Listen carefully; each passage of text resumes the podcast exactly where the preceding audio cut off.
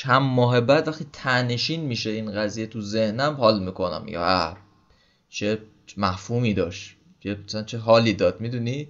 انگار اون لحظه های... میمونه آره, آره تو ذهن. آره فیلم های مفهومی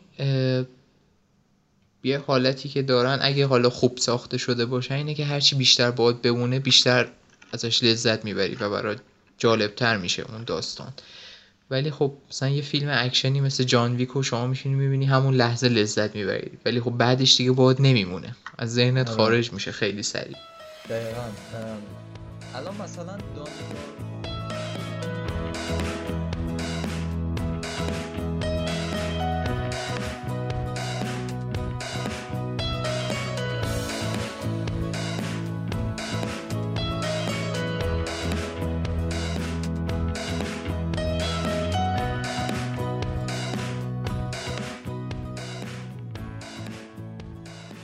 سلام. به قسمت سوم پادکست سینما تور خوش اومدی. تو این پادکست من امید آریایی یه فیلمی رو می‌بینم و در موردش با دوستام گپ می‌زنم. تو این اپیزود دوست عزیزم ارفان استادی پیشم هستش و میریم سراغ فیلم دلایت هاوس برای کسایی که ارفان رو نمی‌شناسن یه توضیح بدم. برعکس من که گاهی برای سرگرمی فیلم می‌بینم ارفان خیلی جدی فیلم می‌بینه و برای همین اطلاعات سینماییش هم بالاست. منتقد سینما تو سایت های برتر ایرانی و انگلیسی زبان نویسندگی کرده و همچنان می‌کنه. به خاطر فاصله زیادی که ما داریم از طریق اینترنت داریم با هم صحبت می‌کنیم و اگر مشکل فنی پیش اومد پیشا پیش ببخشید. یادتون باشه پادکست حاوی اسپویل و داستان فیلم کامل لو میره. اگر می‌خواید فیلم رو ببینید بهتره که پادکست رو گوش نکنید.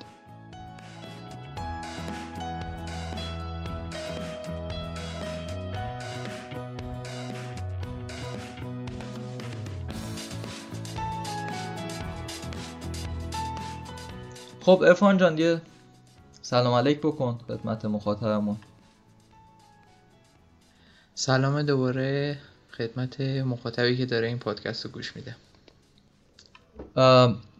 فیلم خیلی عجیب غریبی بود واسه من. من داستانش رو در حد یه خط بگم بعد ارفان قرار خیلی تو این اپیزود صحبت بکنه. داستانش به صورت خلاصه جوری که من فهمیدم اینه. یه فانوس توی سواحل نیو انگلند و بعد رابرت پتینسون به عنوان دستیار اونجا استخدام میشه برای در واقع نگهبان فانوس. یه ماه اونجا زندگی می‌کنن با دفو.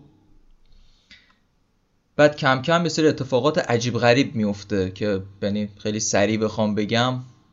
واسه من عجیب تو پادکست هم خیلی دورش با صحبت شه. اصلا یه نوری اون بالا فانوس هستش که انگار اون بالا یه خبرهایی هست و انگار اون ویلم با یه پری دریای رل زده. من نمی‌فهمم مثلا واقعا ارفان باید اینا رو باز کنه واسه من.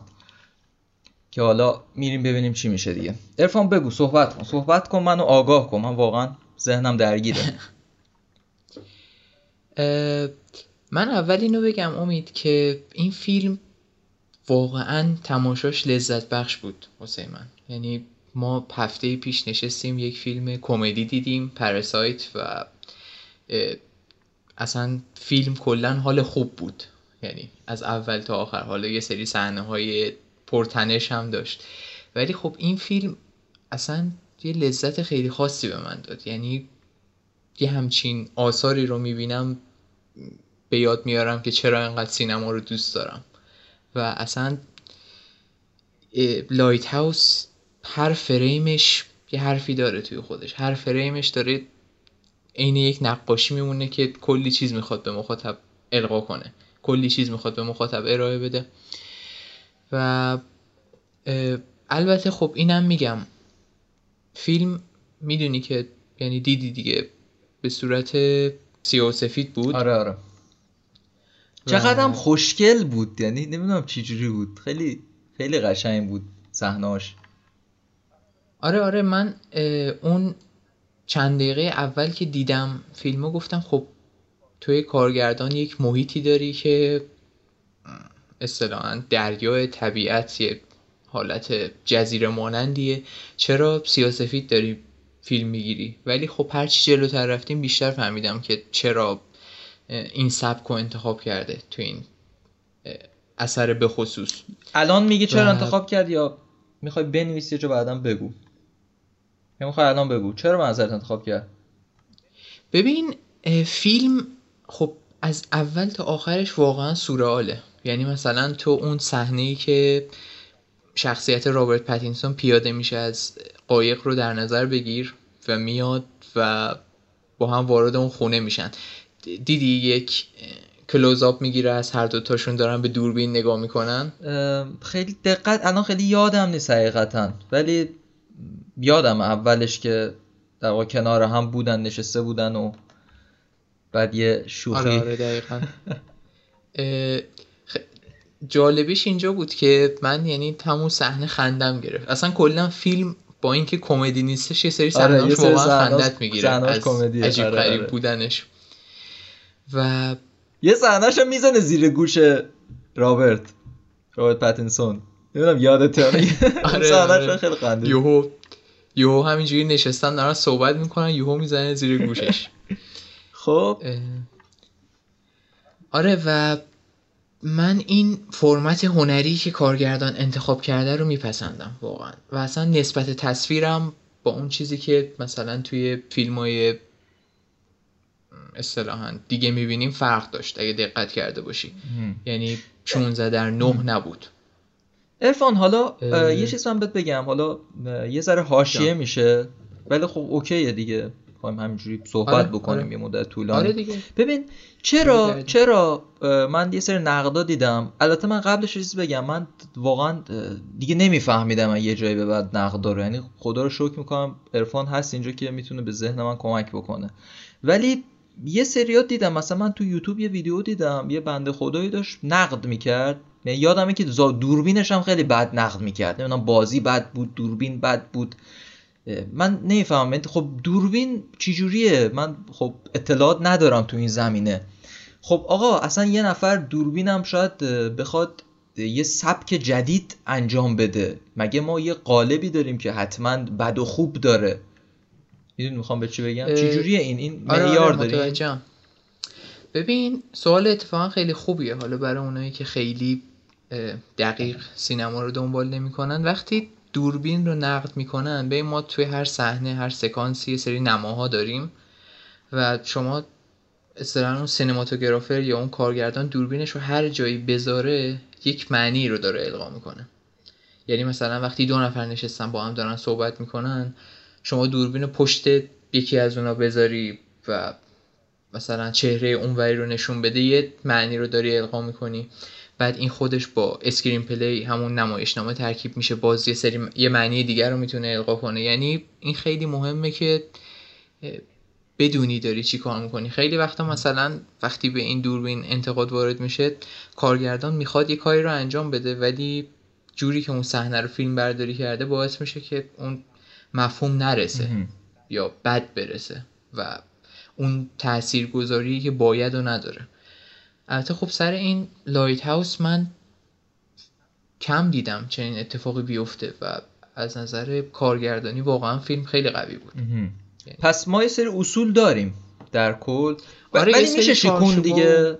قابلیت شیکوندنش هست دیگه جاهایی طرف بخواد. ببین هنر حالا هر مدیومی که ما بخوایم در نظر بگیریم یه سری چارچوبا داره که بر اساس اون ما کیفیت یک اثر رو میسنجیم. ولی به این معنا نیستش که اون هنرمند خودش رو محدود کنه به اون چارچوبا. یعنی اتفاقا نوآوری خیلی خوبه. ولی یک نوآوری باید باشه که اصطلاحا نه خیلی اون چارچوبا رو زیر سوال ببره نه ساختار شکنیش از نوع بد باشه. چون ما ساختار شکنی خوب داریم ساختار شکنی بد داریم. یه جاهایی اصلا کاری که می‌خواد بکنه در نمیاد. یعنی اصلا انجام نمیشه. اون هدفه. زباله میشه. صدای آقای فراستی رو من باید پخش کنم اینجا. زباله بود.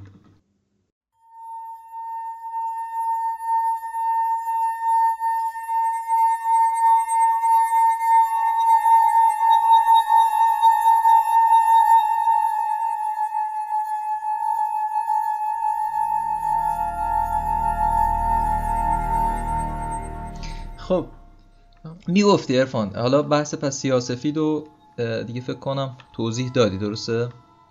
بریم سراغ ادامش آره حالا می‌تونیم بریم سراغ مفاهیمش که اصلا کل این فیلم روی همین نمادها و مفاهیم من یه چیز بالا. بگم فقط یه اعترافی بکنم. اون تیکش ببین من اون تیکه ای که اون پریه بود یعنی اولین بار میبینت اولین بار نیست ولی فکر کنم دومین بار میبینتش که رو زمین افتاده بیهوشه.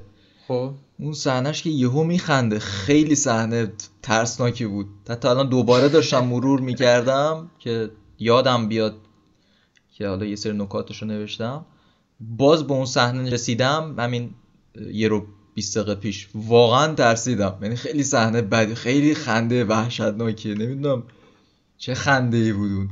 بعد جالبه اونم داد می‌زنه فرار بکنه یه از صحنه ترسناک هم یه جوری خنده هم میشه فرار کردنش. نمی‌دونم چی جوریه. آره. خیلی عجیبیه. حالا بگو من این تیکش رو خواستم بگم. واقعا بد بود. حالا بگو. اون خنده ای که انجام میده همون اصطلاحا یه سری آواها و صداهایی که منصوب به پریای دریایی دیگه. حالا اون ورژن ترسناکشون که مثلا میان و دریا نوردا رو اصطلاحا چیز می‌کنن و فریب میدن. توهم براشون به وجود میارن که ببرنشون تو اعماق دریا آها یه چند داستانیه پس. پس این پریا کلا آره در کل اون حالت ترسناک رو دارن توی اون اساتیر حالا جدی تر بخوایم بگیم. حالا درسته تو بعضی ورژن ها هم یکم آبکی شدن و مثلا اون حالت رو ندارن. حالا اتفاقا این فیلم گفتم اساتیر اسمش آوردم اتفاقا به نظرم کل مفهومش سر همین چیزا میچرخه. یعنی مثلا در نگاه اول ما مخاطب این فیلم رو می‌بینیم و میگیم خب یک شخصی اومده توی این جزیره شده دستیار این مثلا نگهبان فانوس که ویلم دفو باشه و به خاطر اون فضای اون جزیره به خاطر اون تنهایی به خاطر اون تنشی که با اون فرد داره و حالا اون پس زمینه زندگیشون گذشتهش باعث میشه که به جنون برسه و بقیه چیزایی هم که توی فیلم می‌بینیم همین حالت رو دارن. یعنی نمیشه جدی گرفت خیلی از اتفاقایی که میفته یا خیلی از چیزایی که شخصیت اصلی داره می‌بینه. ولی این یه نگاه یعنی ارفان همه اینا توهم طرف بوده. یعنی اومده اونجا و مثلا اون دریا زده شده به عبارتی اونجا تو تنهایی و توی در واقع اون جزیره یه خورده فاز گرفته. این می‌تونه یه برداشت باشه دیگه. این می‌تونه برداشت واقعی گرایانه باشه از اتفاقی که مثلا بین این دوتا آدم افتاده. یعنی واقعیه. یعنی ویلم واقعیه. شخصیت واقعی بوده بوده واقعا. بعد این آره توهمی شده. آره آره قطعا. خب ولی خب. یک عنصری هم که اینجا خیلی مهمه همون توی نگاه اول اینه که اینا بیشتر اوقات مست بودن. یعنی شخصیت ویلم دفو تامس ویک.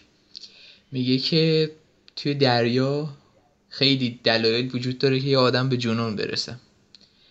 ولی یه راه حل یا یه رمدی هم داره اونم اینه که مست بشی. الکل مصرف کنی. بعد شخصیت داستان ما اول فیلم این کارو نمی‌کنه و می‌خواد مثلا به وظایفش عمل کنه و میگه که نه توی قوانین و قواعد گفتن که نه نباید مست کنیم. ولی از یه جایی به بعد تسلیم میشه و اون حالات توهمیش بیشترم میشن یعنی از جانب هر دوشونه دیگه خیلی وقتا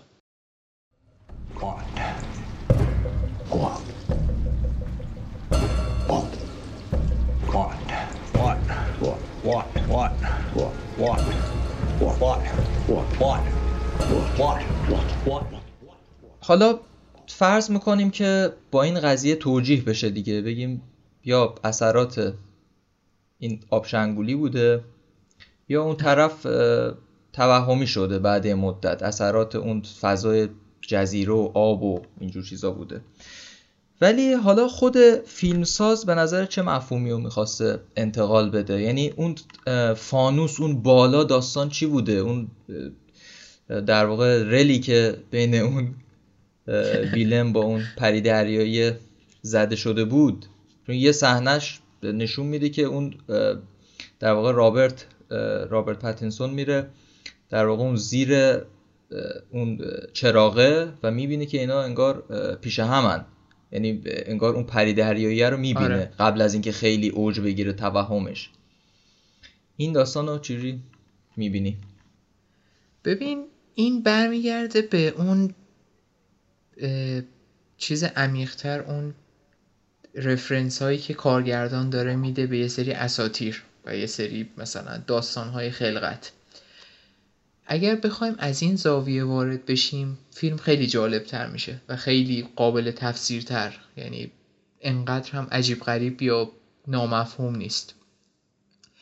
توی این سناریو رابرت پتینسون نقش یک مخلوق رو داره و شخصیت ویلم دفو توماس نقش خالقه. خب اگه دقت کنی توی طول فیلم هم این دوتا یه رابطه پدر و پسری یا یه چیزی تو مایه های اون با هم شکل دادن. یعنی هم به هم احترام میذاشتن هم پی به جون هم دیگه میافتادن تو طول فیلم.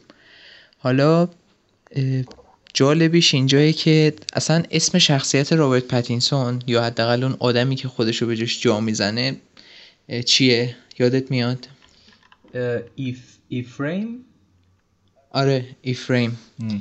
ایفریم یک شخصیت توی کتاب جنسیس انجیل. پسر حضرت یوسف و آسنات. آها ام، خب.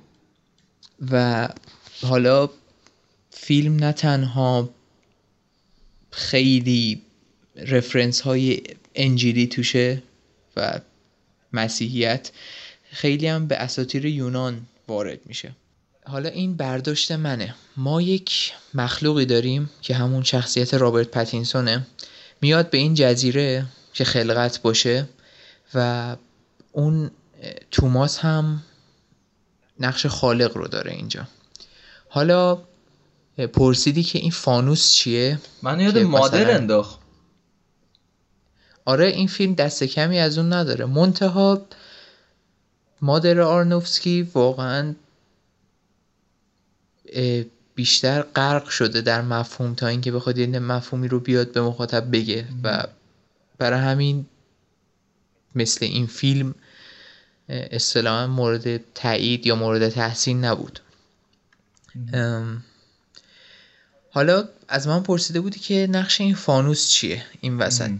ببین ما توی اساتیر توی اساتیر خیلی نقاط دنیا در کنار خالق یک مفهومی داریم که به اون خالق یه قدرتی میده. یا حداقل اون مفهوم باعث یه حالتی داره که خالق به واسطه اون قدرتش رو به دنیا نشون میده به خلقتش نشون میده. یعنی چی؟ مثلا توی افسانه های یونان ما زئوس رو داریم و خدایان دیگه که درست. با هم توی اون سرزمین ماونت اولیمپس اصطلاحا حکم فرمایی می‌کنن روی موجودات بعد یک شخصیت تراژیکی این وسط میاد به اسم پرومیتیوس خب. حالا این پرومیتیوس کی بود؟ این یک قهرمان بود. چقدر اسمش قهرمان- شبیه فوشای ایرانی میمونه. پرومیتیوس چطور؟ ذره فکر کنی شبیه یه سری فوشا میشه خب؟ این پرومیتیوس از این جهت قهرمانه که خب خیلی خب حرف خدایان رو زیر سوال می برد و یا بر علیه دستوراتشون یه سری کار رو انجام می‌داد. مثلا پرومیتیوس وقتی وضع خراب انسان ها رو دید توی اون دوران قدیم اومد آتش رو آتش رو به عنوان یک مفهوم از خدایان دزدید و داد به انسانها. و این باعث شد که زئوس خشمگین بشه و تنبیهش کنه. حالا تنبیهش چی بود؟ اینکه زنجیرش کرد به یک کوهستان یه منطقه بود و یک عقابی بود یک پرنده عظیم و جثه‌ای بود هر روز می اومد اصطلاحا روده این پرومیتیوس رو می‌خورد. همون آخر فیلم در واقع. آره دقیقا. و پرومیتیوس هم یک موجود افسانه‌ای بود و جاودان دیگه و هی این دل روده این رو هی می‌خورد و عذاب هی می‌کشید. می‌شد هی میومد رودش رو می‌خورد. هی تولید. آره آره دقیقا. خب. اینم عاشق قوه تخیل یونانیام. اینم یه همچین استعاره پشتشه. اون فانوس نماد همون آتشه. نماد همون چیزیه که اصطلاحا اون خالق بهش تکیه می‌کنه. و این خالق هم نمی‌خواد این بیفته دست آدمای معمولی.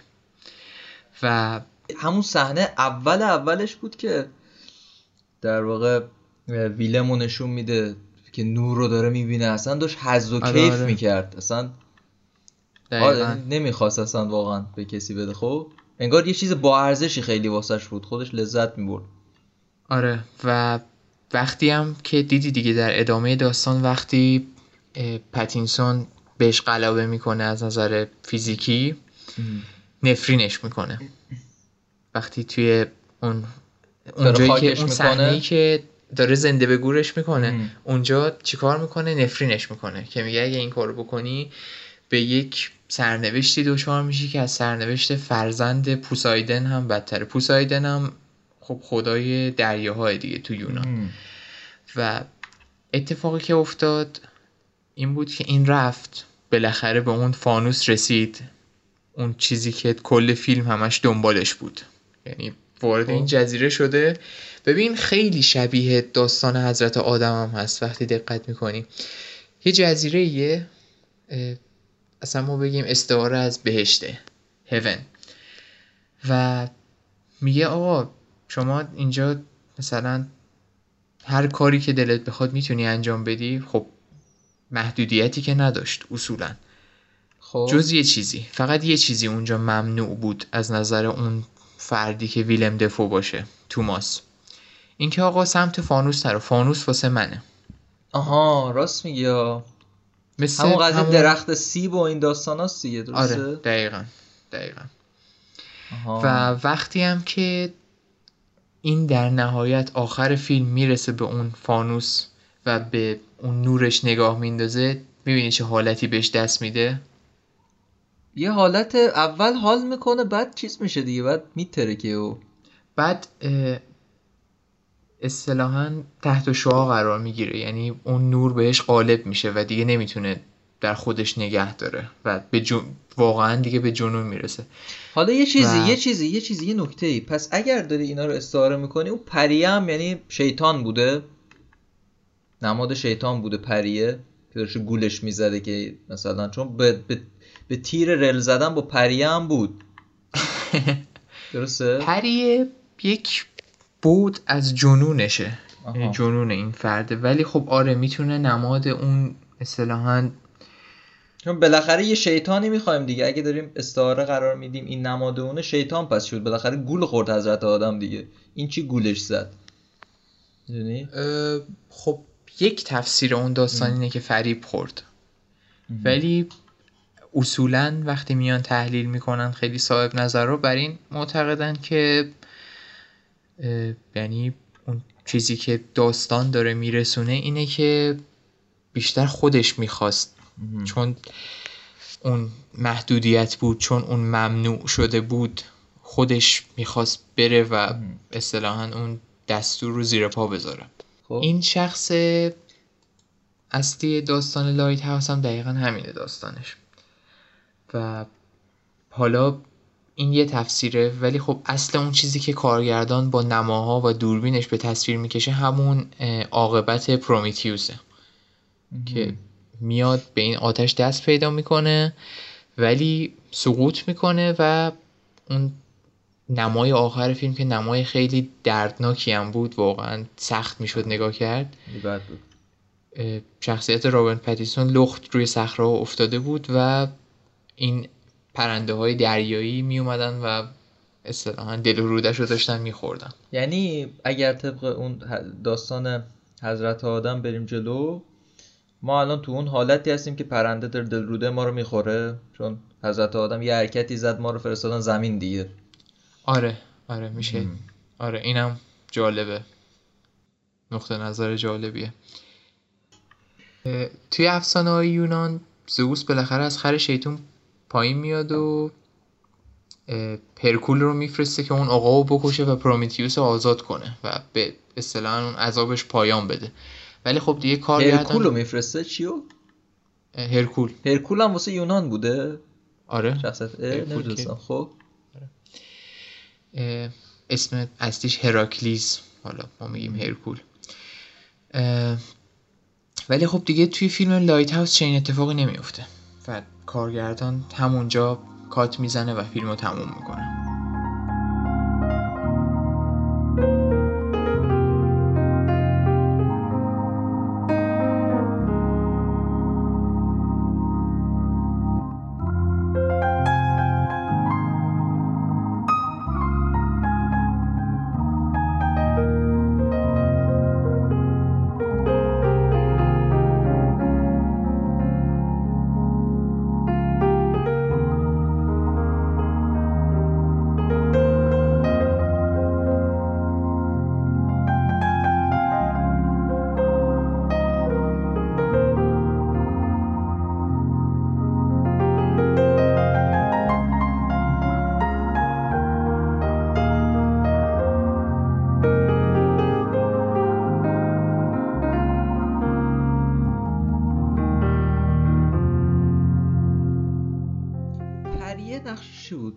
پریه خیلی رو اعصاب من بود. مخصوصا جیغی که زد جیغ بنفشی که زد. ببین ببین پری اینجوری در نظر بگیر که یک جور تبدیل به یک جور ابسشن شده بود واسه شخصیت رابرت پتینسون. ببین ما پری نداریم.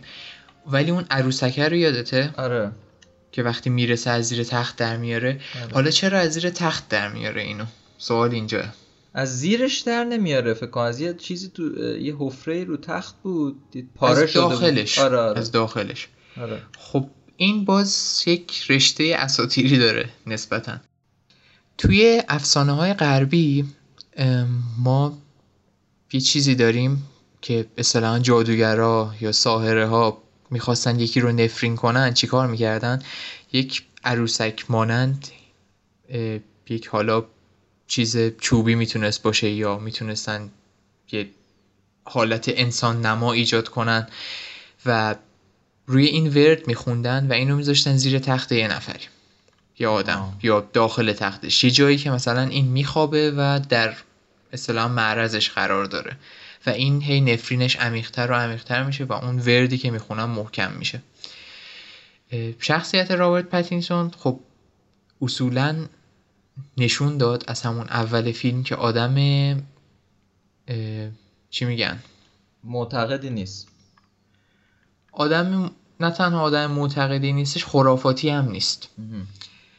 بعد اه، ولی خب این عروسکه میره رو مخش که اونجا بودش و فکر می‌کنه که مثلا این توماس ویک می‌خواد اینو نفرین کنه که این عروسک گذاشته اونجا. و خب عروسک هم شکل پری دریایی بود دیگه. برای همین توهم اونو می‌زد. پری دریایی رو یه جورایی اون موجودی می‌دونست اصطلاحا به قول تو همون شیطانی که داره میاد سراغش تا بگیرتش و ببرتش به اعماق دریا و بکشتش. جالب چه جالب. جالب. خیلی خیلی ولی باید طرف فکر کنه این فیلمو بفهمه. خیلی باید نقد بخونه. خیلی عجیب غریب بود. اون صحنه که توماس داشت کتک می‌زد یا ویلم؟ حالا شخصیت اسم اصلی شما میگم.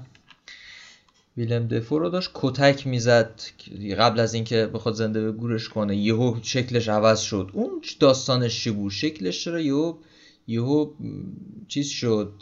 یه انسان عادی شد. اصلا صد مدل تغییر چهره داد. اونشو فهمید چیه چیه قضیهش اونا هم بخشی از توهماتش بود من فکر می‌کنم. ولی خب برداشت دقیقی ازش ندارم.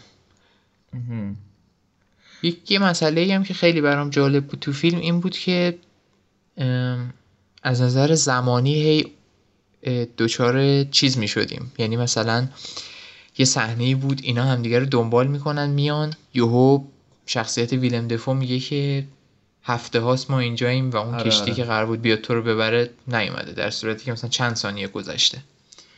از. وقتی اون طوفان شروع شده یا مثلا اونجایی که دیدی رفت با اون تبر قایقشون رو نابود کرد آره و بعدش اومد انداخت گردن این و خب آره که اونجا خودت زدی قایق تو آره آره و خب اونجا رابرت پتینسون به خودش شک می‌کنه دیگه رسما و نمی‌دونه چه خبره.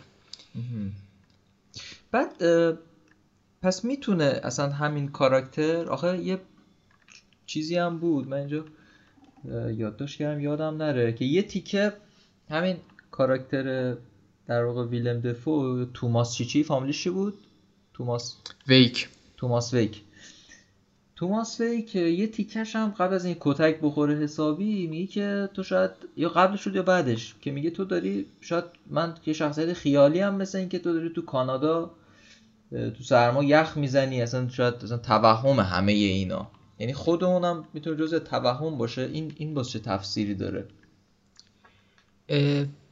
من یه دلیلی که گفتم توماس ویک رو میشه استعاره از خدا یا خالق گرفت یکی از دلایلم این بود که تو اگه دقت کنی کل این فیلم این شخصیت خودش رو چجوری جا می‌زنه؟ این یک آدم داستان پردازه یک آدمی که اصطلاحا مثلا دیدی از دوران جوونیش واسه رابرت پتینسون تعریف می‌کنه و میگه این کارو کردیم اون کارو کردیم رو کشتی بودیم و یه سری خاطرات واسش تعریف می‌کنه. آره. که آخر فیلم میگه که اصلا توی آدم دروغگویی هیچ کدوم از این کار رو نکردی. من فکر می‌کنم اینم شاید به اون رفت داشته باشه. یعنی این طرف داره رسما با مغز این بازی می‌کنه. یا حداقل خودش انقدی به جنون افتاده که این شده روندش چه با اون دستیار قبلیش چه این داشت اذیتش می‌کرد پس. آره یه جورایی. دستیار خب- قبلیه چی شده بود؟ دستیار قبلی رو فیلم به صورت واضح نمیگه چه اتفاقی واسش افتاده ولی رابرت پتینسون فکر می‌کنه که خود توماس کشتتش. یعنی توهمش رو می‌زنه. آقا خلاصه ماجرا یعنی حالا ما این همه تفسیر کردیم. کارگردان چه مفهومی رو می‌خواست انتقال بده؟ یعنی حرف خاصی داشت غیر از اینکه ما یه مفاهیم مختلف رو توش آوردیم. حرفی داشت مثلا چیزی بود توش ما.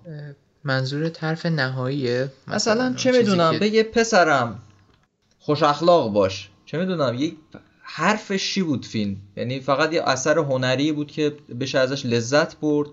از اینکه نمیفهمیش و مفاهیم مختلف داره یا یه حرفی هم پشتش هست یا از این مفاهیمی که میشه برداشت کرد یه حرفایی داره پشتش. ببین من فکر می‌کنم این از اون دست فیلم هاییه که تفسیر رو به عهده مخاطب می‌ذاره. یعنی هر کسی میاد این داستان رو می‌بینه و یه چیزی ازش برداشت می‌کنه با توجه به ذهنیت خودش. مثلا, مثلا مثل این میمونه که مثل این میمونه که اومده طرف چه می‌دونم یه تخم‌مرغ گذاشته یه گوجه گذاشته یه چه می‌دونم دارچین گذاشته زردچوبه گذاشته گفته آقا با اینا هر مدل نیمرویی می‌خوای درست کن. حالا طعمای مختلف می‌گیره دیگه بخور لذت ببر. نیمروی ذهنی. آره. آره نیمروی ذهنی. خب؟ من مثلا شخص خودم برداشتم یعنی مفهومی نبود. بیشتر فکر کردم فیلم داره اون استعاره خلقت رو بازسازی می‌کنه بازآفرینی می‌کنه و از همین جهت برام جالب به بود. دید یک خب اثر هنری که شاید قرار نیست پرفی بزنه. آره فراتر از اون مثلا پیام اخلاقی فکر نمی کنم بشه ازش بیرون کشید. یعنی هر چقدر که دقت کنیم.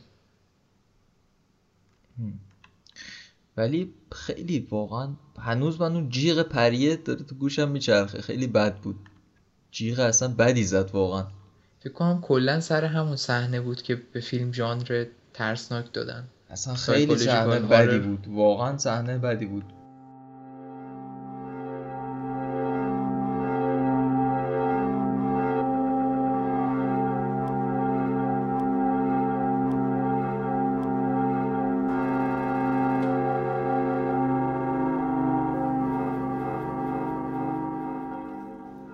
حتی حالت عادی هم موزیک های خوف میذاشت. یه خورده حالت خوف داشت.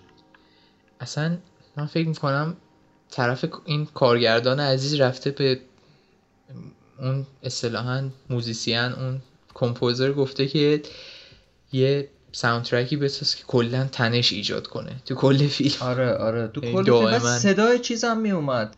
صدای میومد هر اون شیپوره. آره شیپوره شیپور. هی میومد. اتفاقا می‌دونید مسئله جالب چی بود؟ من پنج دقیقه اول فیلم هی دیدم اون صدا میاد و دقیقا فهمیدم کارگردان می‌خواد چی کار کنه که تو کل فیلم هی این صدا رو پخش کنه. یعنی رسما مخاطبم دیگه داره به مرز جنون می‌رسه چه برسه به شخصیت آره. رابرت پتینسون. می‌خواد یه ذره تا هم قاطی کنی و واقعا آخرش یهو قاطی می‌کنی. بعد این فیلم ها می‌دونی چه جوریه؟ حالا من نظرمو بهت بگم. من خودم برام حالا خود کیفیت فیلم برام خیلی قشنگ بود. ولی خب هیچی نفهمیدم. من معمولا اینجور فیلم ها این شکلی می‌بینم. اوایل خیلی حال نمی‌کنم. میگم آقا چه وقتی بود من گذاشتم. مثلا Enemy هم همینجوری بود. فیلم The Enemy بود. Enemy بود. اسمش دقیق یادم نیست. ولی بعد بعد یه مدت بعد یه مدت مثلا چند ماه بعد وقتی تنشین میشه این قضیه تو ذهنم حال می‌کنم. یا چه مفهومی داشت؟ چه مثلا چه حالی داد؟ می‌دونی؟ انگار اون لحظه حالا میمونه آره، آره، تو فیلم. ذهن. آره فیلم های مفهومی اه، یه حالتی که دارن اگه حالا خوب ساخته شده باشه اینه که هرچی بیشتر باید بمونه بیشتر ازش لذت می‌بری و برای جالبتر میشه اون داستان. ولی خب مثلا یه فیلم اکشنی مثل جان ویک و شما میشینی می‌بینی همون لحظه لذت می‌بری. ولی خب بعدش دیگه یادت نمیمونه. از ذهنت آره. خارج میشه خیلی سریع. دقیقا. الان مثلا دانی دارکو اسمش هم سرچ کردم درست میگم. دانی دارکو هم یه فیلمی بود که اول دیدم خیلی مثلا منو نگرفت. ولی هنوز مثلا نمی‌دونم دیدی دانی دارکو یا نه. هنوز نه ندیدم. هنوز مثلا تو ذهنم میاد. فیلم اونم فیلم سورئالیه هنوز مثلا میاد تو ذهنم. مثلا یه خرگوشی داره یه عروسک مثلا یه آدمی که عروسک خرگوش پوشیده. بعد هنوز مثلا میاد تو ذهنم. بعد چیزی ندارم ها مثلا هنوز نمی‌فهمم چی به چیه. ولی انگار این ندونستنه باعث میشه ذهنت نگه داره اینو. چون شاید تو category چیزای متفاوت میذارتش. چون اکشن خب عادیه تو زیاد دیدی. ولی اینجور اینجور فیلم ها رو اصلا نمی‌بینی تو هیچ جا. به این شکل. درسته شاید نفهمی درسته که من شاید حتی به اون صورتی که باید لذت نبردم به اندازه تو ولی میمونه قطعا تو ذهنم. مخصوصا اون جیغ بنفش اون پریدریاییه در رابطه با این خب یه موضوع جالبی هم بهش اشاره می‌کنم. مختصر. جی جی ایبرمز کارگردان استار ترک و فیلم های فیلم ها و سریال های که خب بیشتر علمی تخیلی هستن. یه حرف خب. خیلی جالبی داره یا بهتره بگم یه فلسفه خیلی جالبی داره نسبت به داستانگویی داستان پردازی میگه که داستانها رو مثل یک جعبه اسرارآمیز در نظر بگیرید که مخاطب رو جذب می‌کنه. یعنی اون اسرارآمیز بودنش این که نمی‌دونن اوضاع از چه قراره سوال براشون ایجاد میشه. و بعد هی این رو شما build up می‌کنید هی اصطلاحا اون انتظارشون رو بالاتر می‌برید بالاتر می‌برید تا اینکه بالاخره یک اصطلاحا twist غافلگیر کننده ارائه می‌دید و اینجایی که یه داستان خیلی خوبی خلق شده. ولی خب اصل کشش داستان به همون mystery box ه یعنی اون جعبه اسرارآمیز. یعنی اگه mystery box داشته باشه این معما تا آخر عمر تو ذهنت میمونه. دقیقا. ولی خب توی فیلم های یکی مثل اون شما جعبه رو در نهایت باز می‌کنی و جواباتو می‌بینی. می‌گیری ولی توی فیلمی مثل Lighthouse من فکر می‌کنم تو این جعبه رو باز می‌کنی باز جوابای بیشتری توش هست آره. یعنی سوالای بیشتره تا جواب و این خودش جالب می‌کنه قضیه رو فکر کنم نویسنده فیلم لاست سریال لاست بود که حالا نمی‌دونم درست بگم یا نه واقعا نمی‌دونم چقدر data م درسته ولی ظاهرا بابا بزرگش بهش کادوی داده و این آدم آره همینه باز دیگه، همین. شخص. همینه آره آها آره. آها آره دی این خیلی عجیبه یه کتابی هم داره ظاهرا این آدم که یه معمایی توشه و تو اگر حل بکنی به یه گروهی عضو میشی که حالا معلوم نیست چیه یعنی افراد کمی هستن ظاهرا معما این کتاب مثلا هست کنن و این خودش خیلی جالبه بعد تو کن چه آدم عجیب و باحالیه که مثلا کادو بابا بزرگش رو باز نکرده. به خاطر اینکه میگه خب باز کنم اون هیجانش میره. یعنی اون چی میگن؟ هیجانه واسهش خیلی جذابتره تو توش. تو بدون توش چیه؟ یعنی ندونستن لذتش واسهش بالاتره. آره دقیقا و قابل درک هم هست. یعنی تا وقتی ندونی داخل جعبه چیه هر چیزی می‌تونه قابل درکه. ولی اینکه ولی اینکه کسی جعبه رو باز نکنه. واسه اینکه این هیجان داشته باشه دیگه خیلی عجیب غریبه. من اتفاقا خودم سر یه سری داستانا این کارو کردم. جدی؟ یعنی آره یعنی مثلا یه کتابی رو شروع می‌کنی ولی خب آخرش رو نمی‌خونی. و دیگه اینجوری تو ذهنت هر طوری که بخوای می‌تونی تم... می‌تونه تموم بشه. ولی جالب. اصولا آزمایشی نیستش که سر هر چیزی بشه انجام داد. یه سری آثار رو به خصوصا مسلما. بعد چیز نمیشی؟ مثلا پیش خودت نمیگی که برم ببینم؟ می‌تونی کنترل کنه خودتو؟ گاهی آدم وسوسه میشه. خب تو میری می‌خونی بعد خودت حالا یه جور دیگه تمامش کن. کی به کیه؟ آره ولی خب دیگه اون حس جادویی رو نداره دیگه می‌دونی؟ خیلی حس باحالی خیلی جالبه این میستری بودن. مثلا برای خود من جذابه. خب ارفان حرف نهایی چیزی؟ داری که بگی دیگه برش خدافزی کنیم به طور کلی و خلاصه بخوام بگم واقعا باید نشست فیلم لایت هاوس رو دید. حتی چند باره و به نظر من یکی از بهترین فیلم هایی که تو این چند سال اخیر دیدم و به مخاطب عزیزم پیشنهاد می‌کنم که حتما بره سراغش و صبور باشه با فیلم و توی اون دنیای کوچیکی که این کارگردان میاد به خلق می‌کنه غرق بشه. یعنی به خودش این اجازه رو بده که غرق بشه و خب تجربه فراموش نشدنی میشه. بسیار کسی که دیگه گوش کرده دیده دیگه چون اولش گفتیم حاوی اسپویلر حالا یکی هم ممکنه. ولی خب به دوستاتون هم پیشنهاد بدید. من البته حقیقتا بذار یکم ته‌نشین بشه تو ذهنم. همچنان یکم اون حالت حال کردن حال نکردن رو دارم. و یه فکر کنم یه ماه دیگه بگذره okay میشه. جز اونایی که ببینید مثلا پیشنهاد میدم تو اپیزودهای بعدی دوباره back می‌زنیم ببینیم نظرت چیه در ادامه. این نه اینو نمیگم چون باید mystery box تو بشه.